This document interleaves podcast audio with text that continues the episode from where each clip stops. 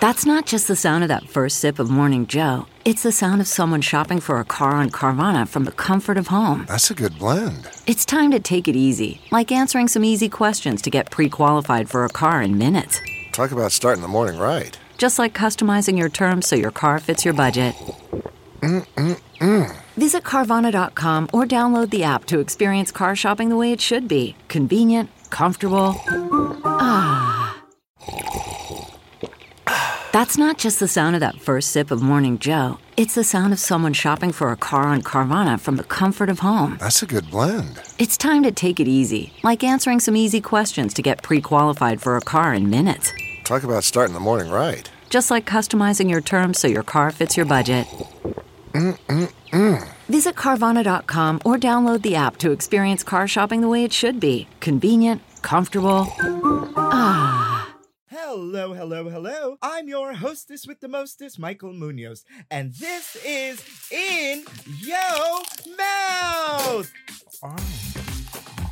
In yo mouth. I'm the queen of food who's always in the mood to lick it right, lick it good, show you how to. Oh God, that's good. I want to know what you eat from the streets to the sheets. So open wide, honey. I'm coming. In yo Got the mouth. goosebumps.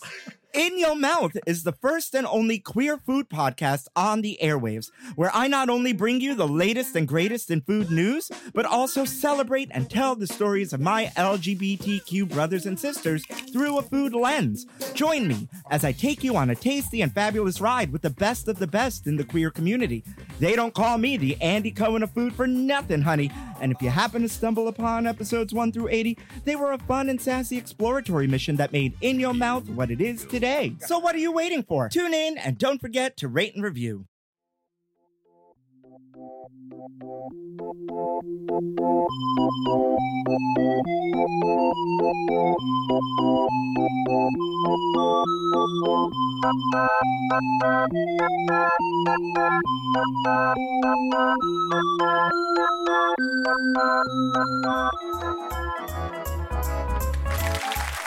All right, guys, welcome to the very first episode of Sidework Presents Front of House versus Back of House. Oh, we've talked about doing it, and you know you've been triggered by it. It's time for a throwdown truth bombing face off of front of house versus back of house.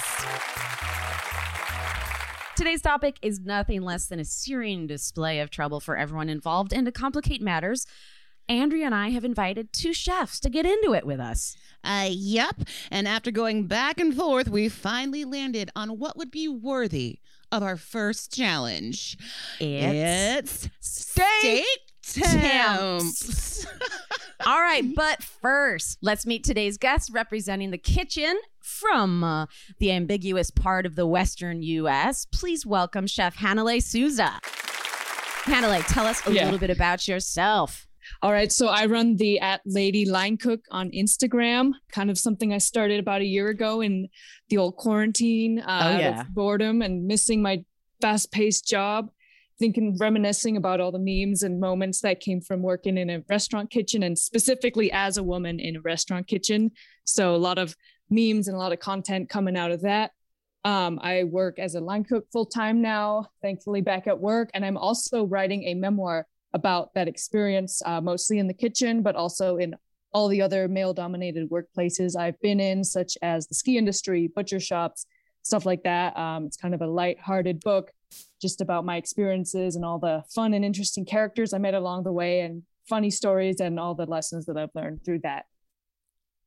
That is the intro of all intros. That's amazing. We love Lady Line Cooks. Uh, we follow you guys with our Instagram account. If y'all are listening and not following, it's a goodie. Get over there and follow Lady Line Cooks, and we're we're happy to like push your book when it's ready, girl. Thank you. You got it. I, I love how you're like all the male dominated industries, and you're like, you mean life? You mean Yeah. life? We'll get- all right. So I've got a quick question for you, Hanoi. If you were a Saturday night special Oh, that the restaurant was that was running, what would you be? oh man, something uh something quirky and and underrated maybe. Like uh like just something that seems kind of quiet on the outside and but then you bite into it and it's like actually pretty awesome. Something maybe that doesn't seem that seems kind of frumpy on the outside, but then once you kind of get to know it, it like it's a lot cooler than you think. I, I can't wait to describe that on the floor uh, for all our guests. oh, so I didn't even give any specific foods or anything, but just something something unexpected. Exactly. it. Right, right. It, it really Ah. lingers on the tongue. It's exquisite to the taste Ah. buds. Uh, well, you guys, our second guest uh, today on Front of House versus Back of House, coming all the way from Atlanta, Georgia, it is Chef Zach Meloy. Welcome, Zach. How are you? I'm doing very well. Thanks for having me. Awesome. Why don't you tell us a little bit about your history in the service industry? Uh, so I uh, have been in this business for about 22 years now, and have been able to uh, see a huge, uh, a huge chunk of the world just because of this uh, amazing job. E- you know, either just through the people that I've worked with, or actually living out of the country. Uh, and I am now currently just kind of a Ronin chef that's. Uh, uh, wandering the streets of Atlanta and, and doing my level best to uh, dispense my pointless knowledge. So here we are. Here we are. We're so glad you could join us today. Now, we have a question for you, Zach. Dansko's or Crocs in the kitchen? Which are you? Hmm. Okay, so I, I I'm a little of both because I like Danskos uh, and the way uh, that they look and or feel, but i really hate uh, how they make me fall on my ass because I'm I'm the guy that after th- like three months of having the Danskos, I'm going down, and usually it's uh, when I have a hotel pan full of something really hot. So I'm kind of a Crocs loaded, a Crocs like you know low to the ground Got it. kind of guy. But if there Yeah. was a hybrid invented, you'd be all over it. Is basically. I mean, at least saying. we'll go Berkeys, right? Because they don't have because they don't have the holes in the toe, right? Because Right. I've also learned that lesson the hard way. That's Right. like working in flip flops a little bit. that cork probably runs out pretty quick in the kitchen. I would imagine, though. Mhm. Oh, well, you know what? I found this awesome thing where you can resole them. And so now I'm just going to like really achieve my old man status by having one pair of shoes now for the rest of my life. I love yes. it. I Hot love tip. it. You can for it. resole them. So many I'm flavors in it. those Berks. All right. Well, thank you guys so much. So, representing the front of the house today, it's All us. right. It's us. It's it's your it's your fearless co-host Brooke and Andrea. Um, real quick again, just so you guys know who you're dealing with. Uh, my bio, 15 to 17 odd years, uh, service industry. Uh, fired from many, many of those positions, uh, but I've worked as a waitress and or barista in uh, Detroit, Michigan, Chicago, Illinois, New York, New York, Brooklyn, New York, and also my latest job was in Los Angeles before the pandemic took away my special events catering job. God damn it. My last gig was my last gig was making tacos for the Modern Family wrap party. What? Super fun. Yeah, Very they have a lot of money. They have a lot of money. It turns out. Uh, Brooke, what, what would your perfect shift drink be? Oh, my perfect. Sh- well, I'll tell you what it is. It was at my old job in Brooklyn called James, and I lived for this shift drink. It was called a St. Anne's, and it was a gin based cocktail served up with a little bit of simple syrup, lemon juice, and a sprig of mint. Um, it was just, it was just wonderful. Nothing like a good gin buzz. Am I right? It's true. It is true.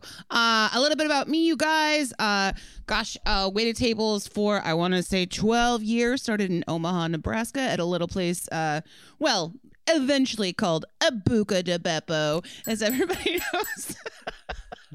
uh, moved to Chicago. Waited table, started bartending there. Um, I've pretty much done everything front of house because you're just kind of tossed into every role anyway. Um, still in the service industry on another capacity. I do skincare now, so still catering to the masses, if you will, on many levels. But ready here, ready for this hot challenge, ready to talk. We're gonna- temps. We're gonna dust off those server brains. Um, Andrea, I've got a question for you. What's in your apron? Oh, my apron has uh, two wine keys because I typically will lose one throughout the night, a handful of pens, uh, a bunch of dirty toothpicks that are half out of their plastic wrap and covered in dust, um, and my cell phone because I'm going to be on my cell phone on the floor. And that's Oh, a girl. fact. Shit, them's fighting words. Um, all right. Well, let's get real. Let's get to know you guys a little bit. The point of front of house versus back of house is it's time for us to kind of come together, even if we fall apart before we ultimately, you know, make the make the bond. Uh, you know, I mean, they call restaurants families. That's not always true. Uh, there's a real clear delineation. Front of house is a family, back of house is a family. But we believe in this day and age, we can get through these problems and these issues that we do not see eye to eye about. But we want to give the floor to you guys. Um, let's start with you, Hanalei. What is your history with front of house versus the back of house? Um, at the restaurant I work at now, we actually get along, and a lot of servers they're new they come in they're like really surprised by like oh man you guys aren't yelling at each other like you guys actually like some of you guys are friends with each other like i think uh i've seen i've seen a really good model of that like not just with me but with uh, all the cooks that i work with and with the servers them getting along with the cooks and just um i think that's at least where i work now. My last place was kind of this uh, order at the counter place where um it was like everyone pulled the tips. No one there was no debates about who got paid more. Like everyone worked together. It was an open kitchen. So i feel like my experience hasn't really been like a battle. It's been more like i wouldn't say family because that's so definitely very cliche It's very Olive Garden. I get it. yeah everyone's got their different perception too of what it means to be family. But um i think i think it's been modeled in a good way throughout the restaurants that i've worked at Are there any outliers uh, where you've worked who, despite the healthy atmosphere, like I'm, I'm, not here to make friends. Go fuck it up. there are but they don't last right on. they, uh, Ooh, i I had like- a couple uh i had a couple cooks that i worked with who would like yell at servers and eventually he got fired for yelling at the chef and then uh a couple servers who like didn't really get along and they either quit weed themselves out get fired for something else it's usually kind of it's just a byproduct of some other flaw that they have I love it. Well, I know you still have opinions, and we're gonna we're gonna weasel them Yep. out of you. But I'm happy to hear that you've got like a healthy working model. Um, so Zach, what's your experience? I know you're a little different with front of house and back of house.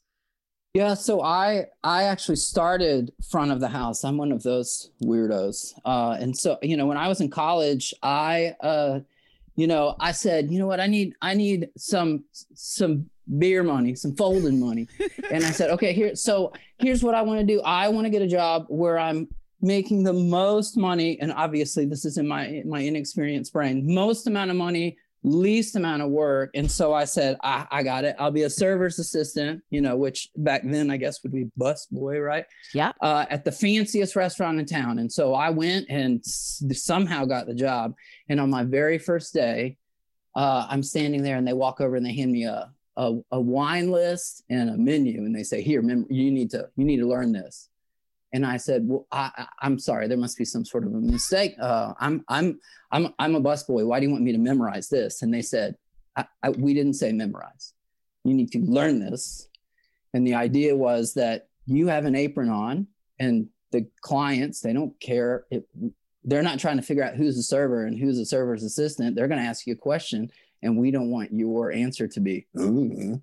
And so, you know, I was totally, I was super overwhelmed. Uh, and I had no idea what fennel was or barbaresco or what, you know, and I was freaking out. And as I like really started to, to dive into it and to learn about this stuff, I was just enthralled. So I worked every position front of the house and then said, okay, what's next? And then went back of the house and ended up going to culinary school after that. So I graduated college. You know, I studied art and Spanish, which my parents, I'm sure, were super proud of, oh, right? yeah. That's great. Yep. A completely worthless degree times two. Way to go. What are you going to do now? And I said, I'm going to go get another pointless degree. So I got three of them. Yeah, but the, the, for me, like the Spanish and like the culinary degree go hand in hand. Yeah. Mhm. Well, and also And the art, art, the yeah. art degree because it was uh, with an emphasis in ceramics. So Oh, um, and then ended up moving to Central America where I worked in restaurants for about six years or so. So see y'all at the reunion, right? With us, the Spanish, the Spanish art and food degree. Here, here we are. uh, I like it. Uh, do have you had the the sort of you know what, what we're talking about the cliche the classic clash between front of house and back of house over the years I've I've seen it a lot, and it usually at the very end of the day comes down to the mo- the money, right? I mean, it's I mean, like when service is going, service is going, and that's like there's no there's no time uh, to bitch and moan about anything because we, got to get it done, and we'll talk about our feelings later. But usually at the end of the evening, especially if there's whiskey and beer involved, then there's usually some discussion about like oh really you you got you made $350 tonight that's great because Ah. that's half of my paycheck for the week well, that being said, let's do a quick little sound off, you guys. We'll give you guys 30 seconds. We'll set a little bit of a timer for you guys to kind of like free associate your pet peeves with front of house. Not specifically about the topic today, but just in general. What really gets your goat when it comes to front of house shenanigans? all right so what we'll start with you Hanalei you've got 30 Yeah, seconds uh All okay right. All right, and go. I would say when they don't know the menu and ask things that uh, we can't do, like I need uh, an extra side of that Alfredo sauce for the seafood pasta. I'm like, we make that to order. We deglaze after we cook the seafood. Like we can't just, we don't pull the Alfredo sauce out of a jar like you think we do. like just when they don't know how things are made, like, can you make a garlic mash without the garlic? I'm like, we already made the mashed potatoes with the garlic in it. Like nothing we can do about it. So just not knowing the menu. And also, uh, another big one is when they ask for something on the fly Oh, and then you have to is sit in the window. up. That is Oh, man. 30 seconds of rain. That went quick. right and I might have even given you a couple extra seconds just to kind of, but yeah. we'll we'll we'll come back to that hang on to that rage we're getting yeah, you guys get it, warmed get it up churning, get it moving. All right. i All love right. it she was just And- getting started okay I know. Zach, 30 seconds at you. Here's your pet peeves and go. I mean, I think that I, I don't end up having a pet peeve with the actual servers themselves. The real problem ends up being is that they are kind of like the hood ornament for the asshole client. So it's like I don't get to go out there and karate chop a, a you know a, a guest that's out there in the dining room. So you know the the servers have to bring back the ridiculous request regardless of if they can do it or not. And regrettably, that's what they end up catching.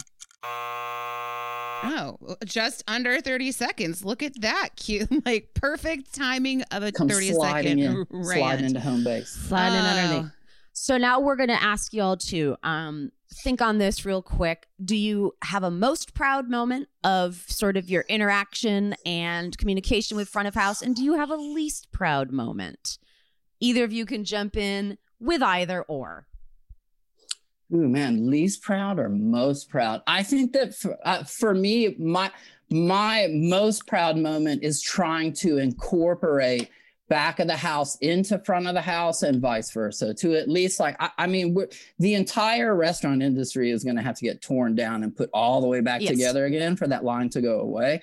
But the idea of having the overlap is something that's always been really, really important to me, mainly because I've had the opportunity to work in both. So that's something that I've always deemed really important and therefore like to have that high level of involvement both ways. Hanalei, any, any, uh, how about you? Most proud, least proud moment? Um, I'd say one moment that I thought of right away was there's there's this server who everyone loved, but he just wasn't he just uh, made the most mistakes, and he came up at like eight o'clock on a Saturday night, rail full of tickets. He's like, I need a New York strip and a fillet, both medium on the fly, and I was just like, okay. And I thought back after that, I was like, you know how that, that would have gone down at so many other restaurants, like not not like as not like that. I was just like, all right, like, and then just no attitude, nothing. I was like surprised, honestly. And uh, least proud would be like just anytime that uh, we get we get hangry a lot back there, and Mm. sometimes I just Ooh, I didn't think about usually on like a Sunday afternoon when the Sunday brunch is just carrying on into three, four o'clock, and you're just like everyone is just at their wits end, and sometimes I just get kind of snappy, like. not the no like Gordon Ramsay moments, but like Okay. definitely And trust me, we'll be doing an episode on front of house versus Yeah. back of house when it comes down to brunch. Like that Oh, will yeah. be Oh, happening. it's on the list. C- can I can I interject with a most and least proud moment? It was like Please. it touched on both. So I had been terrorized by our sous chef, uh, a a real toad of a man uh, from England named Matt, who didn't have any front teeth. And he decided to pick on me. He also used to work at the Spotted Pig in Manhattan. So he oversalted everything. And um, he just chose me for three months to I, I don't know what I did. I, I literally was like everything was fine. And then for three months, I could do nothing right. Every time I came in the kitchen, he it's like he was on a he just decided to direct his anger at me every time. When I would walk to work, I had a pit in my stomach. I didn't want the job. And I was so mad because it was my favorite job to work at. And he was bullying me. And finally, one night, I snapped and I was like, I'm tired of your toothless ass making me feel like shit. Of course, all you can eat is hot dogs every night after the shift because you don't have any teeth, motherfucker. And I like just threw it at him, and he like got like the most perverse grin on his face. Like it made him horny that I was just as mean back to him. we were cool after that. I was ready to walk out and quit, and that's what he needed. Ugh. You got to give that heat back. Yeah. Then he was Uh. like amazing to me after that. But I was like, you toothless fuck. You stupid British toothless fuck. Ah. that sounds like to me. That sounds like the kitchen equivalent of somebody pulling your pigtails. If you ask me, kind of like No. Oh, yeah. No, he No? was he was dating one of the other servers, and I was like, is Well, she talking shit on me? To, Oh, re- weird. I feel like Yeah. I feel like we're all easily like enticed by one person that we like have a love hate relationship in restaurants. I don't understand it, but um, if I may pepper in my my one of my least proud moments was being very busy and accidentally splashing a lot of dirty dishwasher from the silverware pit onto our awesome dishwasher's face. Um, Oh, I felt bad for so it was a, such an accident, but I was just like, I am such an asshole. and then I made it from that day on to be like, nobody splash or throw shit like after that because I had personally done it to our dishwasher. Um, and another one of my proud moments is like when I worked in Chicago, when we worked at Bad Dog Brook, I worked lunches that were so busy by myself. Yep. There was one cook in the kitchen, one server in the floor who is also a bartender, and then one amazing busser, Sergio, a magic man. And Love the three of us, because we were individuals, came together as a team to get shit done.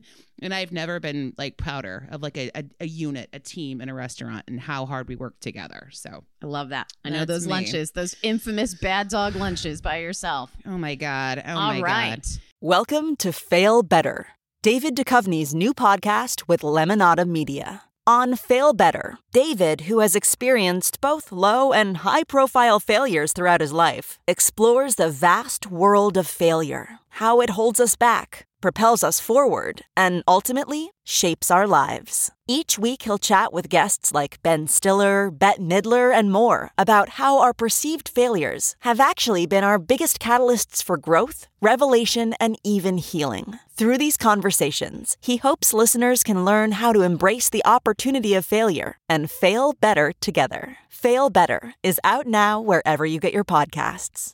Well, guys, I love this. I feel all warm and fuzzy inside. Should we get to the meat of the episode? Oh, yeah, we should. All Um, right, grill us. we knew, yes. we, Oh. we knew that we couldn't uh, really kind of go down the road of steak temps without kind of touching on the history of steakhouses.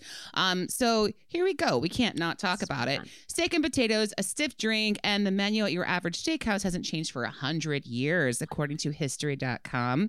Of course, Americans flock to these places of meat, whether they're upscale chains or in a neighborhood spot whose decor hasn't changed since the Reagan administration.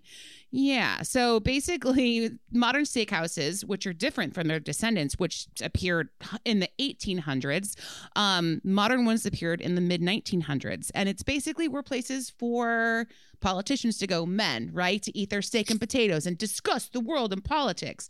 But since way before that, there's been different levels of steakhouses where people can go get like mutton, whatever is on the menu other than you know kidneys and innards and offals um, to even getting sizzling strips of bacon alongside your steak. Which who doesn't want that? You guys. I mean, I'm so hungry right now. I, I like that too. Like with the research we did, research by the way in, uh, incorporates googling and reading from Google. Um, but we okay. So the modern steakhouse, the direct ancestors are the beefsteak bank banquet, and then also the chop house, which I never stopped to think. Like you know when places are called chop houses, um, and the time Andrew is t- speaking of, basically it was just New York City where these existed because it was the highest level of income and these were considered like super duper fancy meals which this this I love the most your big ass steak or your slab of meat you know was served on just a piece of white bread and you didn't eat the white bread you used it to put to the side to then brag and show your stacks of white bread means all the meat you've eaten which I love. Really? so, yeah, that's what they would do. It would be placed on the white bread, but they're like, I don't want no sandwich slowing me down. I've got liquor to drink and I need to keep it lean. We're just doing protein. We're doing keto, baby. Don't fill up on bread. Don't fill up on that bread, guys. so obviously you want like a stiff drink or a ale would be served traditionally with these steaks um and sometimes even dessert would be apple pie mince pie or a wedge of stilton as your This- dessert after that. This is very traditional. But basically, what it comes down to is like, this is a very old tradition. Nothing has changed. When someone eats a steak, they want it the same every time. Dare I say, guests rarely sway from how they want their steaks cooked? well done, Andrea. Okay, so now that we understand over a hundred years of steakhouses, restaurants offering steaks on the menu, this is the source of a trigger topic between front of house and back of house, which is steak temperatures. And this was Hannah's suggestion, which I love. We took it and ran with it. Okay, guys, do you know your steak temperatures top to bottom? Should we start with rare? Sure. Anyone Chefs? fe- You know Let's the temps? All right, cool. They know. Are we shit. talking about? Are we talking about like actual temperature? Yeah. If you Yeah. want. Or you Or just like it or what it's supposed to squishy look like. still. yeah, that's what. Yeah, I got raised on the squishy still uh, Yeah. school, right, as opposed to ch- checking in an internal. But let's do it. Come on, Well, you don't have to. You don't have to give us a number. We've got a chart, so we're cheating. let's go. Oh man, Yeah. those charts are wrong though. Oh, okay. Mm. Here we go. Okay. Yeah, Oh where the, no, those are for where, yeah, where the chart come from? Where did the Uh, chart come from, Andrea? Because that's what I learned from. steaktemps.com. I think it came Oh, yeah. from I That's googled pretty it. accurate. That's I- it's like is accurate. Um, Steaktemps.biz. Yeah, dot org. yeah. Um, it's the medium rare. It's medium medium rare dot org that you need to steer clear from because Got theirs it. are way off. Got it. Got it. Um. So rare. Yeah. Like you. What would you guys say as far as a, squ- a temp or like an an an inside? Like what are we looking for? I would say squishy still, but not like raw. Because there's a line it crosses when it's like you squish it and you're like, oh, that's raw. And then there's this like fine line where you're like, all right, it's squishy, but it's like not raw. Okay, and to be clear, Like the only way to describe it. and to be clear to our listeners, chefs are back there fingering your meat. So Yeah, yeah. All of your food is getting very getting handled. handled. yeah, yep. Is that It's where with- the term with gets you meat hooks off me? Um, man, manhandles. Yeah. Okay, Zach, medium rare. Uh, mid rare is going to be pink, pink to red, pink. Well, red to pink interior starting to warm up. Uh, Firm with a little give. there we go. Firm, That is- firm that with is- a little give. Exactly. Uh, Right. Uh, Okay. Hanalei, medium. Um, that's gonna be pink all the way through. Um, and kind of like a little firmer, but not like not like well done firm, but like kind of you squish it and it's like not squishy. mm-hmm. I love the squish, not squish. The squish. Okay, we, we've got a squish, a squishometer. Um, all right, Zach, you're medium well, mid well. Sorry, that's that's kitchen talk. Midwell. Mid midwell is going to be nearing uh, more of a well, let's not say gray because that's unappealing, but uh, a, a coo- coo- fully cooked interior with a pink but hot center. Mm-hmm. Mm-hmm. Mm-hmm. I'm like less less squish factor. Less squish. I gotta I gotta keep within the the parameters that we've set. So And then and then, do you both want to go off on well done right now? Oh man, no squish. Yeah, no, no squish. Very dry, very firm, Yeah. squishless. De- dead. like a hockey puck. You can expect that if you order a steak well done, it is going to be very intentionally overcooked. I mean, like, bur- let's say burned, right? Because Mhm. well done is overcooked. So I that's the uh, oh, you like it well done, do ya type move, right? Where you, I mean, it's you push to see how well you like it. Yeah. Oh yeah, uh, yeah, and this is abs- uh, leading into how this can be a problem for all of us that you guys are already talking about. But please, if you will, Zach, start us off on like w- steak temps in general and like the difficulties in the kitchen that you have with them achieving them, and why it's such a difficult task to maneuver, especially between front of house and guests. My my biggest concern, well, really my only concern with a well done steak. First of all, like I, again, like I, I'm file me under weirdo. Um, that I Filed. I don't care. I don't care if you order a, a well done steak. I couldn't care less because you're the one that has to eat it, and you're definitely the one that's going to pay for it, right? So I don't care. You can get a scoop of ice cream on top of it if you want. The thing that always throws me off is the the timing of all of it because Yeah. The uh the the person that's ordering the well done steak is an is at this point i feel fairly established that they are a precious boomer. Um, right? Um that they're you know that they're still worried where it's like oh no it's dangerous to eat sushi and mid-rare steaks and uh, because of that that little special easter egg is sitting at a table with normal people who want a mid-rare steak and so all the mid-rares are sitting there going where the hell's my food and it's because your buddy over here who you can't point out you can't as a server you can't be like well we'd like to have your steaks but this guy over here ordered a Oh, you know Oh, I don't have a a problem steak shaming. I'll steak shame Porterhouse. someone at a table. Yeah, be like, sorry, that porterhouse takes three hours to hit well done, so it'll be ready tomorrow. That's usually the biggest thing, right? Is it throws everything off. But there's a saving grace for medium rare if you're, or for well done if you're on the grill because Yeah. uh, you can always Forget about it. You can just keep no- going. And you're like, oh yeah, there's that well done. Like slap it on first and set it and forget. There's like a, a lot of restaurants would be like 15 minute tickets, 20 minute tickets, whatever it is. So like when you get that well done, like you want to do a good job of it and not like squish the press down on it. And like I can make a good juicy well done steak if I have the time, but it's like no, you only got 15 minutes. So it's like it's like you pick the ugliest, flattest, grossest looking steak and like just slap it down and The you're like, reject pile. the Always. reject pile. That's why I kind of like cooking the well done's because I was gonna put, put that steak in the grind, but instead I made now the restaurant made 50 bucks off instead. So yeah, that's like, true. I didn't honestly, think about that. If you're kind ordering well thing. done, you're getting you're you're getting You're getting Right. staff meal if you You're order well done. Yeah. Oh man, I want well done steak at staff meal. That's luxurious in my opinion. Uh, yeah, what'd we do right? yeah. Yeah. So if we flip that to the other side, you know, being able to leave a steak on its own if it's well done, but if we're talking rare, is that is that is that that's a difficult task I would imagine for you guys. yeah, I feel like that is that is difficult sometimes because it's such a fine line, but like you got to catch it right there and like take it off. And even if you take it off, if like if you let it rest too long, like it's kind of like I don't know. I like when people order rare because it's kind of like a challenge. But if it's like a slam and service, like it's definitely like, oh man, I gotta like watch this thing, like because you gotta flip it the right amount of times too, so the grill marks are like perfect. And if you like, oh, I waited too long to flip it, so now the marks aren't gonna be perfect. And it's like with the well done's, it's like you could just set it and forget it. it's kind of nice. What about the people who come in, like, because I did work at a, at a steakhouse. It was a, a fucking nightmare. And then you'd get the person who comes in, like, hey, I, I know a different way to order a steak because I'm Oh, man. special. And they'd come in and get the black and blue. Oh yeah. Or tell tell our listeners what a black and blue is. Pittsburgh is. Yeah, go for it. It's like super charred on the outside and rarer than rare on the inside. It's Which You- you're like, It's- what's wrong with you? And then usually Yeah. they'd ask you to cut their cigar.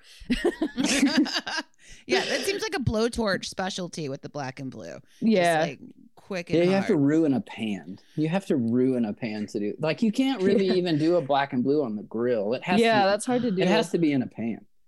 Crazy. So you're asking the grill guy to pull out a pan or shot or you know grill. grill yeah, oh grill man, I hate it when that excuse me. happens. Someone's like, "I want my steak seared and not grilled," and then I gotta like hand the steak off to the saute guy who's got enough going on, and then like, "Hey, you gotta watch this steak now," even though Yeah. that's my job, like because they wanted it seared, even though I get a perfect sear on the grill. If you just were willing to, Like I knew you had 10 saute pans in front of you, but here's an 11th one. Like, yeah, Yep. that's incredible.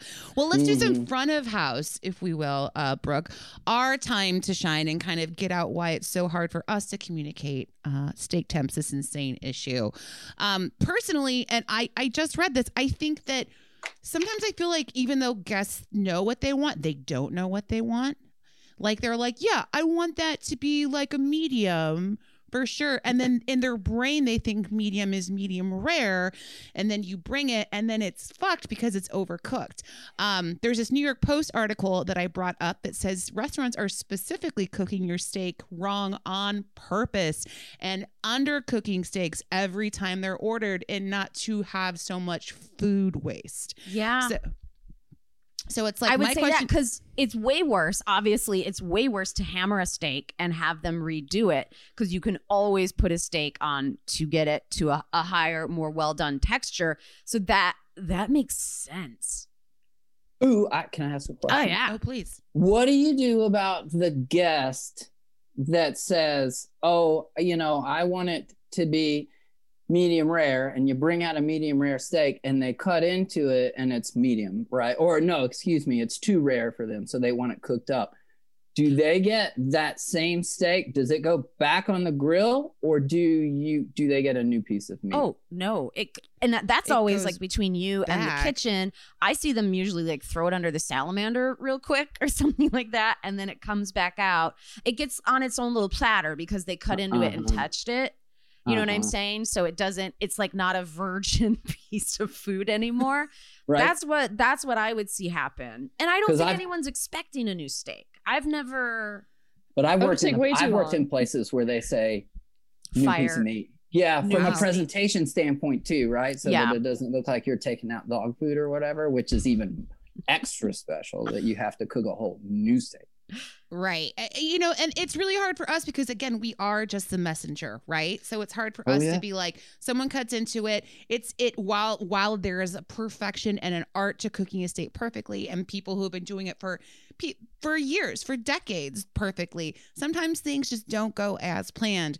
We're the ones that take the brunt of that. Not to mention we're also serving wine and getting sides and refilling things. So it's hard for us to be running around and doing 40 different things as front of house and then for someone to like wave you down and like shove a steak in your face and it's nobody's fault but it fucking sucks on our end and Well, then and it throws off the rest of every the rest of the diners anybody else eating with them Oh yeah, because then they're just sitting there pouting into their drink, and while everyone else is eating, everyone's like, "Should we wait?" And they're like, "No, no, I'm fine. I'm fine. Enjoy your meal." And then you're dealing with like Mad Dad um at the table. Not now. Here's like, and we do a lot of advocacy and yell at customers on our end too, oh where yeah. it's just like. If you like steak, I feel like people fucking know a little bit better now. Like people come in, they've realized, you know, th- th- these millennials understand that a mid rare steak is sexy, that a mid rare burger is sexy. And I think more than often they do now know what they're getting into. But people say temperatures thinking that's the way to do it and then will be so puzzled as to what they get. And they're like, ew, this is uncooked. You're like, that's what you asked for, dipshit. Yeah. So it's there's I think I think as a server, if someone is showing like they're not totally sure or they ask for a recommendation, what temperature would you recommend? I think that person would be best served medium. Always. I think a medium is like totally the safe bet because if they don't fucking know what they're doing with steak, they're going to be really freaked out by mid rare. And so I think a lot of it is trying to get in front of the the customer who seems a little clueless so that you don't get the ping pong back and forth with the kitchen because it is they see you coming. You guys see us coming with that steak and we're like we just start to do the face where we're like Hi. Hi, it's hi. Hi, we're gonna drink alcohol together later. Hi. Hi. Um, and that's why there is and i was always really good with my tables to be like are you sure like this is what it's going to be like i definitely tried to like do as much front work as i could to make it easier on the kitchen especially if someone was like b you could tell they didn't know what they wanted um but even now because and according to this again this new york post article it's even easier for front of house to be like okay well you want it rare but maybe you want like medium rare like plus like somewhere in between a medium and a medium rare Those and I no. know that sounds insane, but if you're saving with food costs at the end of the day, is it worth it? I'm or is, is it going to make everybody's job easier in the long run or not? Hannah does not like the term oh, mid rare man. plus. She's pissed. Like if you order mid rare plus, you get a medium. That's Yeah. what it is. Mid rare plus is medium. It's I- like there's no in Those the betweens. yeah, those are the ones that I intentionally undercook because it's like, oh, you want mid rare plus? Well, where's that plus? Right, but you have to saying- understand for our from our perspective, in your brain, you might be like, fine, medium. But we say that and to accommodate the guest on our Right. end, we say, here's your medium rare plus Uh, steak. And then they cut uh-huh. into it and they're like, see, that's how you order a steak, you guys. like that's how it goes for Uh, us. oh my god. Yeah. Where I there guess and then so. that sticks. Because Because obviously, you know, we deal with so much shit with people who come in and they're like, let me reinvent the menu real quick. And Yeah. then these are the same people who are also like, I invented a different temperature and this is how you do it. And you have Yeah. to like be like, uh huh. I will tell the kitchen, mid rare plus, you special unicorn, you. Now we're also gonna say these are the same guests that order their dirty martinis with their dirty on the side. Oh, that's Bullshit. a But favorite. See that those are the people that that's the now that truly is the curse of restaurant work is the person well honestly let's let's be real now because you know this is just kind of the curse of uh, american life in general is that the person that knows the least demands that they know the most and they're so hyper specific about what they want that they want a medium rare plus steak and everybody else is like that's not a thing and but they're also the most they're most difficult they know the most and know the least at the exact Yeah, I'm gonna same time Also, say Zach, I've worked with a few line cooks who have that thought of that train of thought too. Me I'm, too. I'm just gonna say where they think they know everything, and uh, and and I'm just like, but I'm just doing my job, like, uh-huh. and I'm sure it goes both ways for you guys. too. Yeah, I've definitely absolutely. worked with both both sides of people who are like that. Um, but they just exist everywhere. Wait, Oh, there's a name for that though, like the and I can't even remember what the syndrome is, or right? Like where it's like the the the dumber that someone gets, the smarter they think they are. That's actually like that's uh, a thing. I would go apropos. assholeitis or uh, Trump Trumpitis is what I would go with on those two. Yeah, I think I think that that's I think it's Safe. also it's one of those things too where uh we all suffer from a wealth of choice. And so that's also what's the problem with America period is we've been taught that we can have anything we want when we want it, how we want it, detailed. It's too much of like every experience is personalized to me. You know, It's and it's very like, no, it's a fucking steak, okay? You can't make it very special. You got five options, bitch. Um, okay.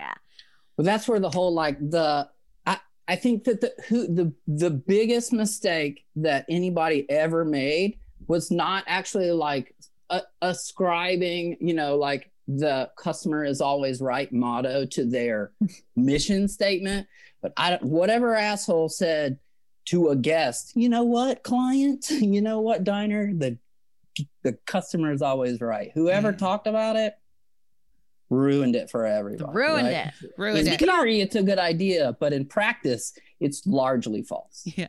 Well, let's. It's time for a game break, you guys. Before we jump back into this topic to wrap up the game today, we're gonna do a fun little game break.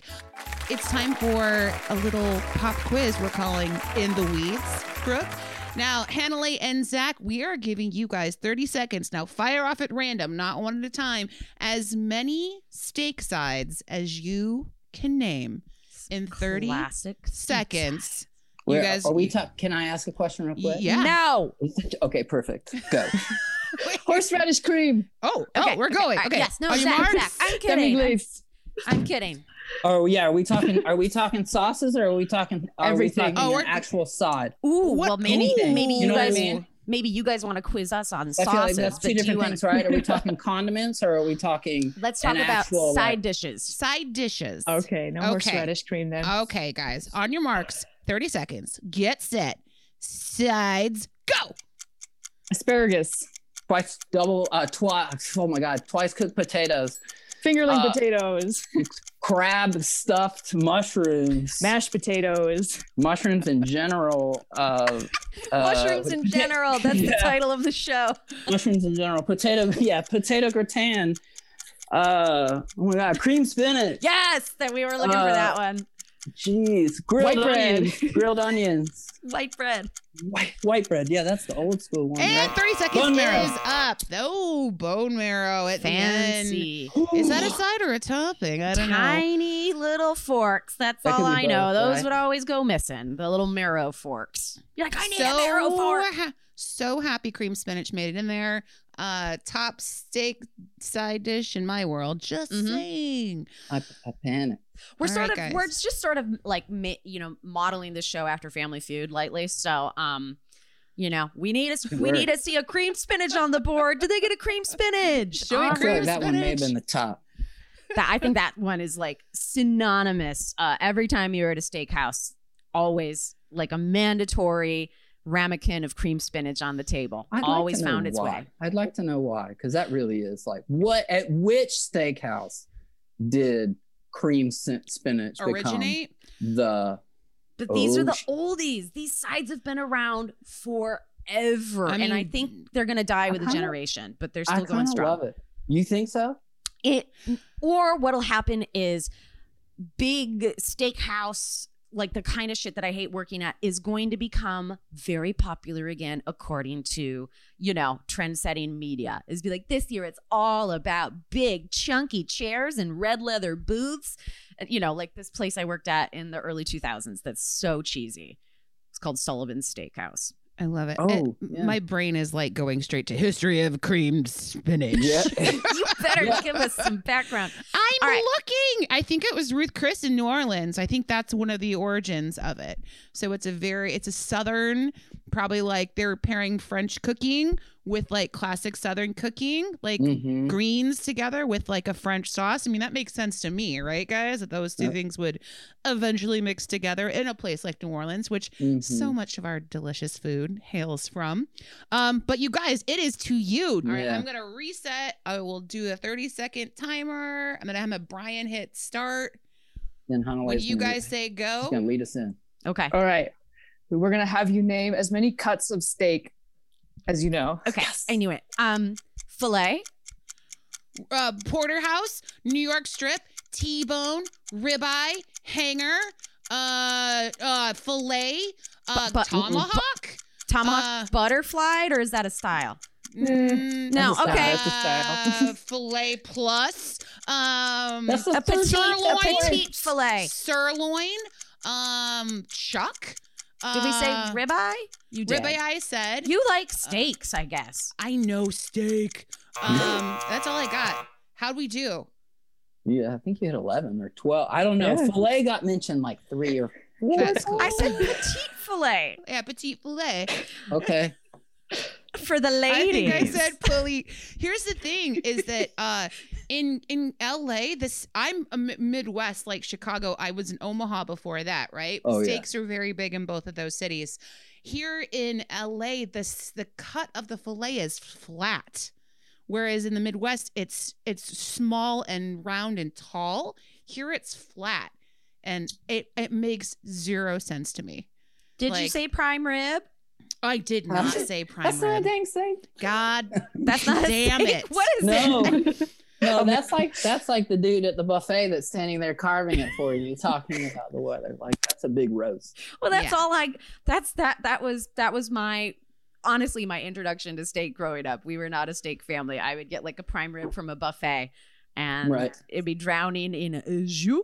Oh, But, man, uh, sounds- Uh, I mean, so I just I just smoked a prime rib roast uh, to a perfect medium rare about a month ago, and I was very proud of it. But you guys, thank you so much. That was our first in the weeds pop I- quiz. I just got my ass handed to me. Uh, that was clear- super fun. for you.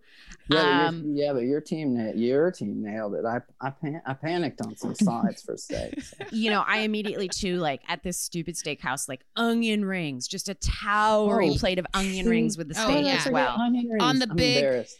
I mean, and as as the kitchen, I would imagine, and this is uh, we're going to transition in us coming together as a unit, becoming one team, um, reaching across the counter, if you will, to shake hands on many things. But the tower of onion rings, where do you even store those stupid towers in the kitchen? They have to be a total. Do you guys know what I'm talking about? Oh, they you- like double as paper towel holders on crawfish Right. day. Oh or my something. God. Oh, my mind is know. blown a little bit. But bit. that seems like one of those things where it's like, hey, this is how cutesy we are, judging based on how they serve you their onion rings, right? yeah, Does it come absolutely. in a big pile in a basket, or are you going to get something like, you know, real, real kitschy that's Are, going do you guys follow the Reddit account We Want Plates? to. yes.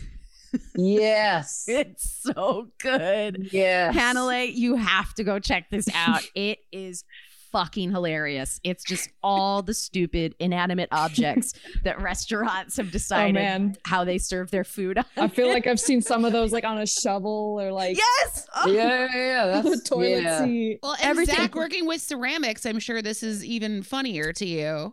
Well, yeah, absolutely. Well, and, and also on top of that, coming from the land of mason jars, where it's like, can we, can we please, like, why, why am I getting fried chi- fried chicken in a mason jar right now? Seriously?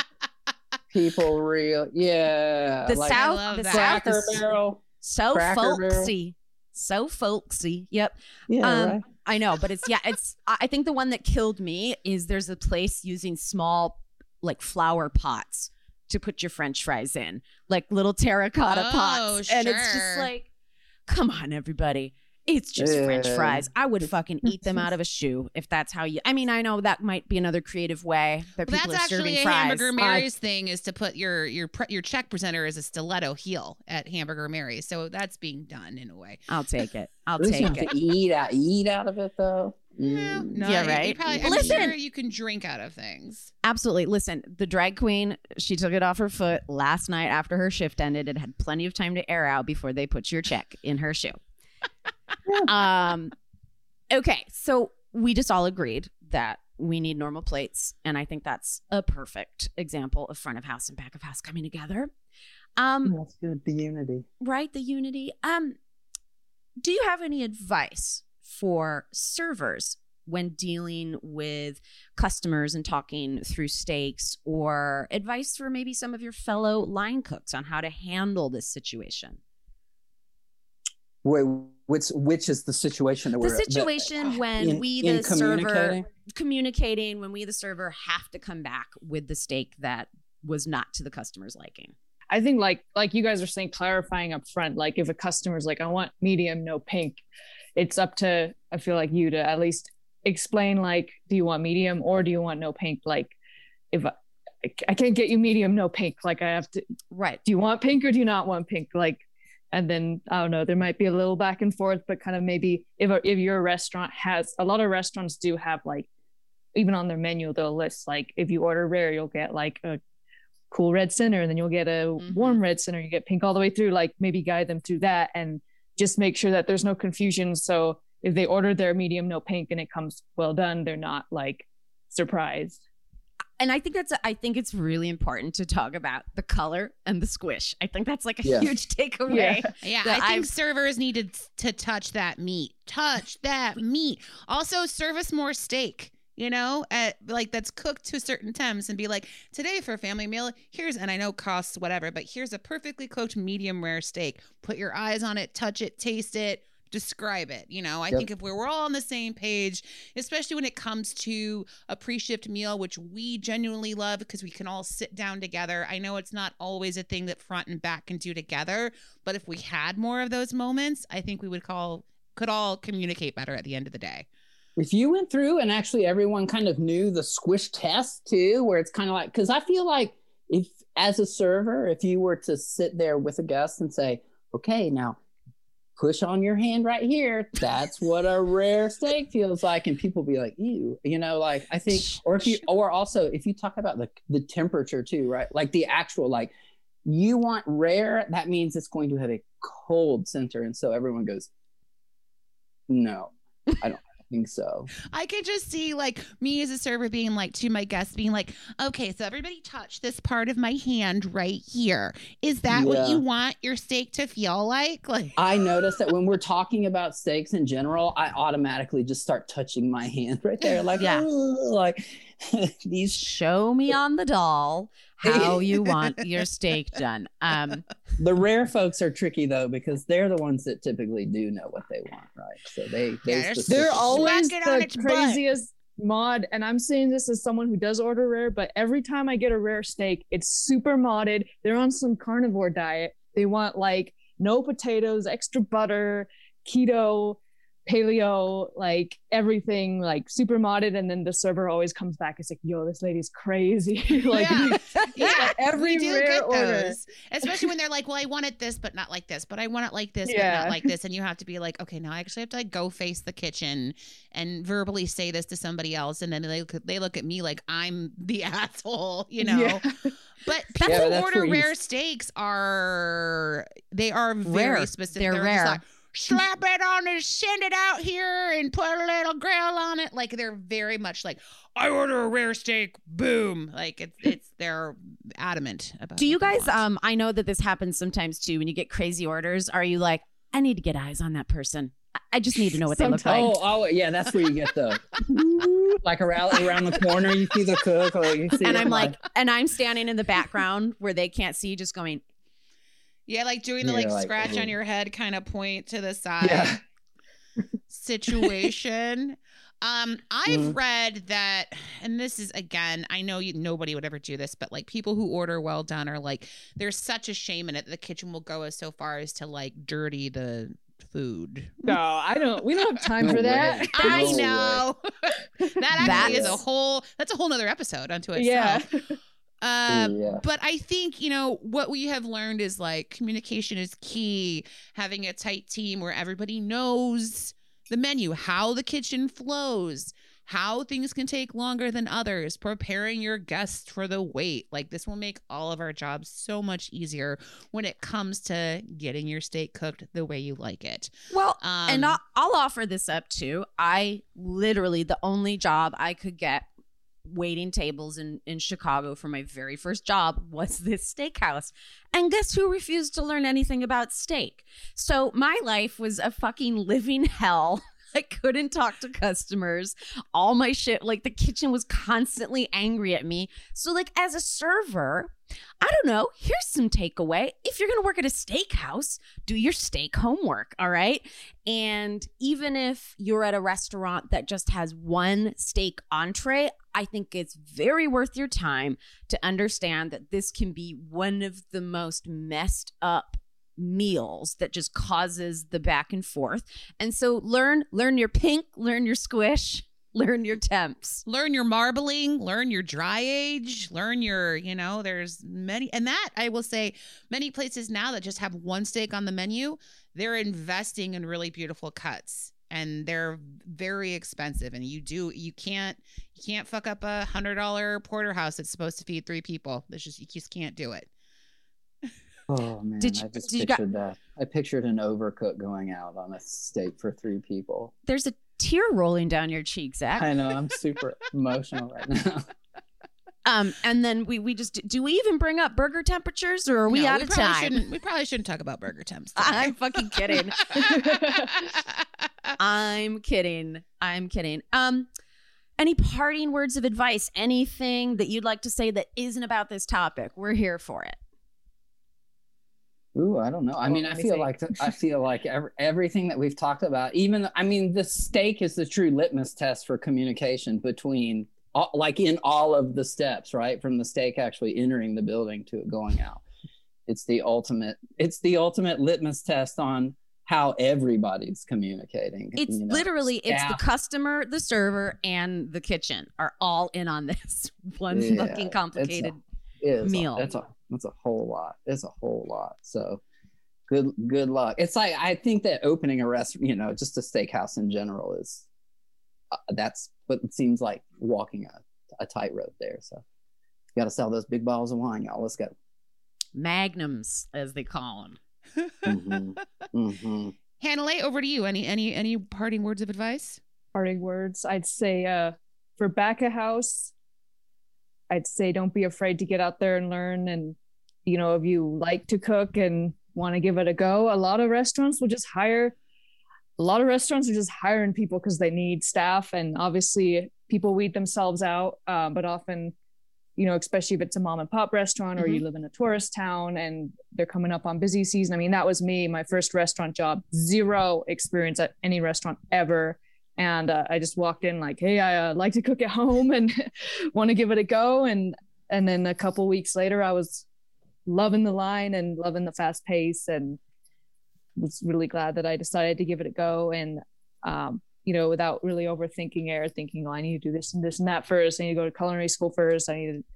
I think I just you know just diving into it and then deciding you know if you want to go to school or if you want to take it further or if you've had enough or I think I think it's it's a I wouldn't say easy entry, but because the work itself is hard. But yeah. um, I'd say if you want to get your foot in the door, then that's it's simple to do. Would we all be better servers if we did one night on the line? Oh, yes. Oh yeah, and I I think you know I think the restaurant I work at right now does that. Where Same. they have the they have the servers work a kitchen shift. Have Often like a they shadow prep, night. but- yeah, yeah. yeah and i i feel like that that could be the reason why we get along so well because like um, i'm like why don't we do it the other way around but i feel like there's reasons for that You guys, But- you guys aren't allowed out front. Um, yeah They could do a We shadow smell. shift so easily. Uh-uh. I I, am 100% alluding to a TV concept that Andrea and I are I, totally Yeah. working on. I absolutely want to just be like the server who just leans back toward the end of shift and it's like, yeah, can you drop that tech and bu- check and bust those tables? Like, I just want to see it all go down. Oh, how fun! Well, you guys have really made this first episode, if you will, of front of house versus back of house a joy and so easy. Um, your knowledge is awesome. We appreciate your input, your advice, and your criticisms. We yeah, your criticisms, critiques, shall, shall we say, critiques, effective communication, conflict resolution. um, and thank you for everything that you guys do and contribute. You know, uh, in your little corners of the world, it's amazing. We love following you guys on Instagram. Do you want to tell our listeners where they can look you up on social? all right um you can find me at lady line cook on instagram i just joined twitter i have like five Uh-oh. followers but i'm at the lady line cook and uh ladylinecook.com recently so Hey, okay. yeah And I I have stepped I have t- two Instagrams that I've really surviving through right now. It's Chef Zachary Meloy or at Chef Zachary Meloy, and then I also have at Dirt Church Ceramics as well. So those are that's where we're So you guys, you, you get the the game. you get the funny stuff for your brain and you get the nice looking ceramics that make they're beautiful make your eyes happy so it's a real Thank you. It's a real nice combo we will post and share on our social media so everyone can find you this has been really fucking fun It's been This- so fun. It's been great. and you guys don't forget you can follow us at Sidework Podcast on Instagram. Follow over at One Star Network, One Star Podcast Network on Instagram. Um, I can't wait to chat with you guys again in the future. Do more front of house versus back of house. There's so much to unpack, Brooke. I know i know we'll get other guests who aren't us Yeah, yeah. Well, we're pretty predictable we're we're really nice most of the time and we've thought everything out so thoroughly Yeah, like i want to get yeah. like a real unhinged bartender yeah. to uh, talk to y'all so Yeah, See, we've now had two that- years of therapy, if you will, on this podcast. I feel like really, if you really want to galvanize the whole like front of the house, back of the house, you need to do sous chef or chef de cuisine that's doing lineups, and you need to have a daytime bartender or or a Friday night bartender. they need to be on opposite sides of the line because I feel like those are the most, uh, you know, distilled um, representatives of, of both of those. I know. groups. Make the whole machine work, all the cogs, all the moving pieces. Oh my god, I got I got tired just thinking about that episode based on those two individuals. Oh, oh my god. Oh my god, it's it's on the books. Oh my god, I can't wait to find Oh these my freaks. god. Well, Zach Will Hanalei, thanks again so much for joining us. And Brooke, you know what we say at the end of every episode. Godspeed and good tips. And good tips and good communication in that kitchen. Thanks Tip for listening, guys. Yeah. yeah. Tip out the kitchen.